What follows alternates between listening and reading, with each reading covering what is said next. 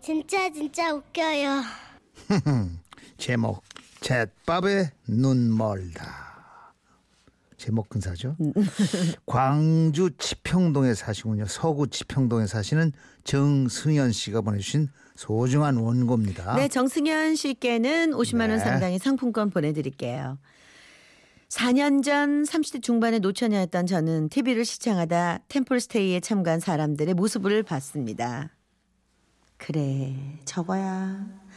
부모님 따가운 잔소리와 친구들의 비아냥을 떠나서 그래, 오롯이 내 자신을 만나러 떠나자. 바로 인터넷으로 템플스테이를 검색했고 제 첫사랑의 고향이었다는 점에 이끌려 해남에서 가장 유명하다는 한 절을 선택했습니다. 짐을 싸는 저에게 엄마는 또 역마살 터졌구먼 또 터졌어. 여 그 저기 영양가도 없이 그렇게 싸돌아다니면 이번엔 또 어디요? 절? 아니 엄마는 왜 무조건 안 좋게만 생각해? 이거는 그냥 여행이 아니야. 나는 거기서 냉정하게 내 자신을 돌아보고 앞으로 어떻게 살 건지 내가 정말 진지하게 생각하고 올 거야.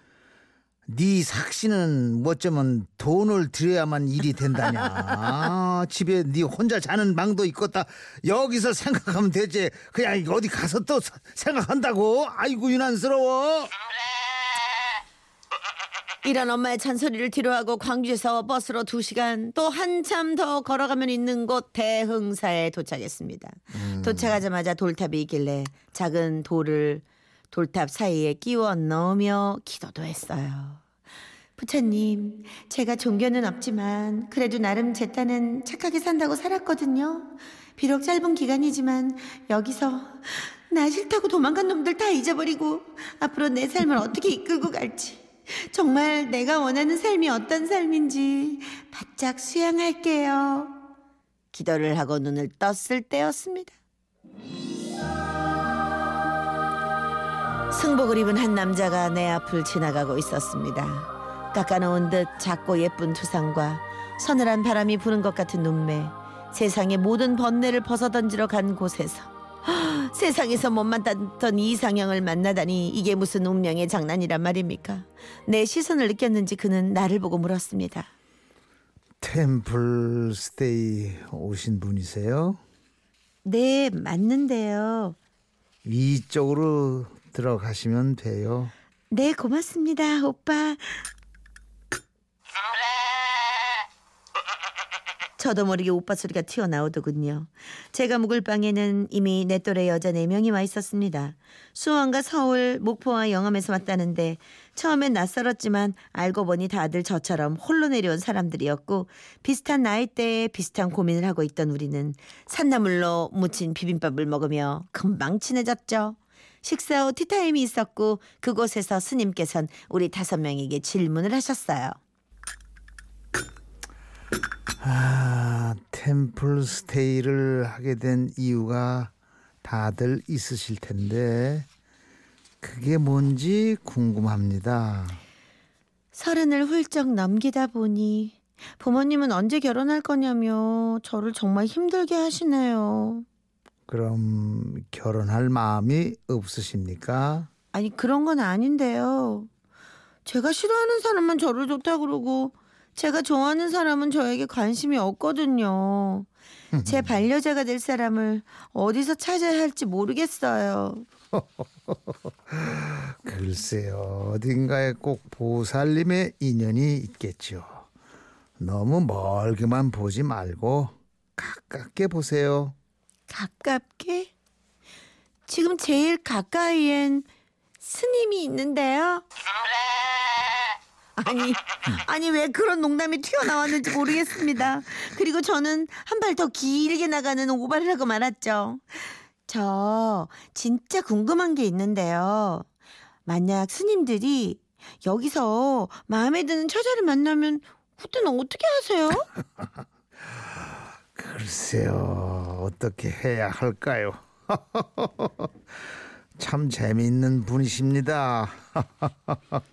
스님과의 귀한 티타임은 제 질문과 함께 종료가 돼 버렸습니다. 그리고 어정쩡하게 방으로 돌아오는데 서울에서 온 친구가 내 옆으로 다가왔죠. 야, 대단한 밥 배포야 너 어떻게 감히 스님한테 그런 질문을 하냐? 안 궁금해? 나는 진짜 궁금해서 물어본 건데. 잘했어 하긴 사실 나도 궁금했어 그리고 아까 내려오면서 반대쪽으로 올라가는 스님 그 스님 봤냐? 그 남자도 스님이야? 아 바로 스님 되는 건 아니고 수행 기간 걸쳐 가지고 스님 된다는데 어우 마음이 급하다 난 아니 왜? 왜 네가? 오, 내 타입이야 내 타입 약간 태견 그, 그 친구 닮지 않았냐? 스님을 보고 마음이 흔들리는 게 저 하나만은 아니었던 겁니다. 같은 골통을 짊어진 처지가 되자 그 친구와는 묘한 동료애가 싹 트는 것 같았죠. 그래서 소곤소곤 더 얘기를 나눴더니 이번엔 목포에서 온 친구가 우리 옆에 엉덩이를 붙이더군요. 역시 남자 보는 눈은 서울이나 지방이나 다 똑같나 보네. 나는 그 스님 안내로 이 방에 왔는데 얼마나 얼굴이 달아오르던지 나 쳐다보지도 못했잖아.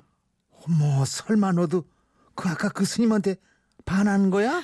눈빛이 강하긴 했지만 어, 웃을 때는 정말 순수한 미소년이더만.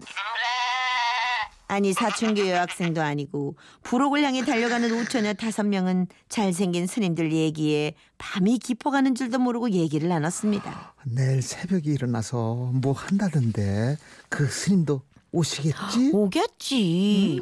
야, 근데 우리 이러다 벌 받으면 어쩌냐. 아니 스님은 남자를 본다고. 응? 아니 내일 하산하는데 부처님이 노하셔서 벼락이라도 맞는 거 아니오? 배락은야 스님한테 황, 황당망측한 질문을 한 사람이 맞겠지 배락은 가까이에서 찾으라니까 스님이 제일 가깝다고 아까 스님 귀까지 빨개지신 거너 봤지 봤지 봤지. 아이고 나도 깜짝 놀랐어. 보살님들 밤이 깊었습니다 조용히 하고 주무십시오 1박 2일의 템플 스테이 기간 동안 법당에서 뭘 했는지는 전혀 생각이 나지 않습니다. 오직 우리들의 관심은 잘생긴 그 예비 스님이 어디 있느냐였었거든요. 그렇게 내 자신을 한번 비워보자고 맘 잡고 떠난 여행은 결국 또 남자에 대한 고민으로 끝이 나고야 말았고 서울에서 온 친구는 대응사를 나서면서 농담인지 진담인지 알 수 없는 말을 남겼습니다. 아유 우리 태견 스님 혹시 수양 생활 하다가 힘들다고 하산할지 모르니까 아 난 그냥 여기서 지키고 있을까 7843님, 빙고! 저랑 같은 마음이셨어요. 아버님 목소리로 들으니까 멋있는 스님이 아니라 주지 스님하고 얘기하는 것 같아요. 너무 그쵸, 늙게 그쵸? 했나? 너무 늙게 했나 너무 아, 늙어, 너무 천천히 말해. 아. 나이 들게. 에휴, 참. 아니 스님들이 그렇게 빨리 얘기하고 젊은 그러지는- 스님이시잖아요. 젊은 아, 스님을 그런가? 뭘로 보시고. 8493님. 제 친구도 이별 후에 마음 정리하러 성당 갔다가 멋있는 신부님 보고 오히려 마음이 복잡해져서 왔더라고요. 홍소연 씨 문자 노처녀분들 무건 수행해야겠네요 김두래 씨 맞습니다. 오늘은 수요일 화교 스님 오시는 날이네요. 오 빙고 빙고 화교 스님 라이브 준비 중이시옵니다. 아참 아, 여러분들과 재밌다. 이렇게 수다 떠니까 재밌네요. 음. 네 사연 주셔서 고맙습니다. 이선희 씨의 노래 이어드릴게요. 나 항상 그대를.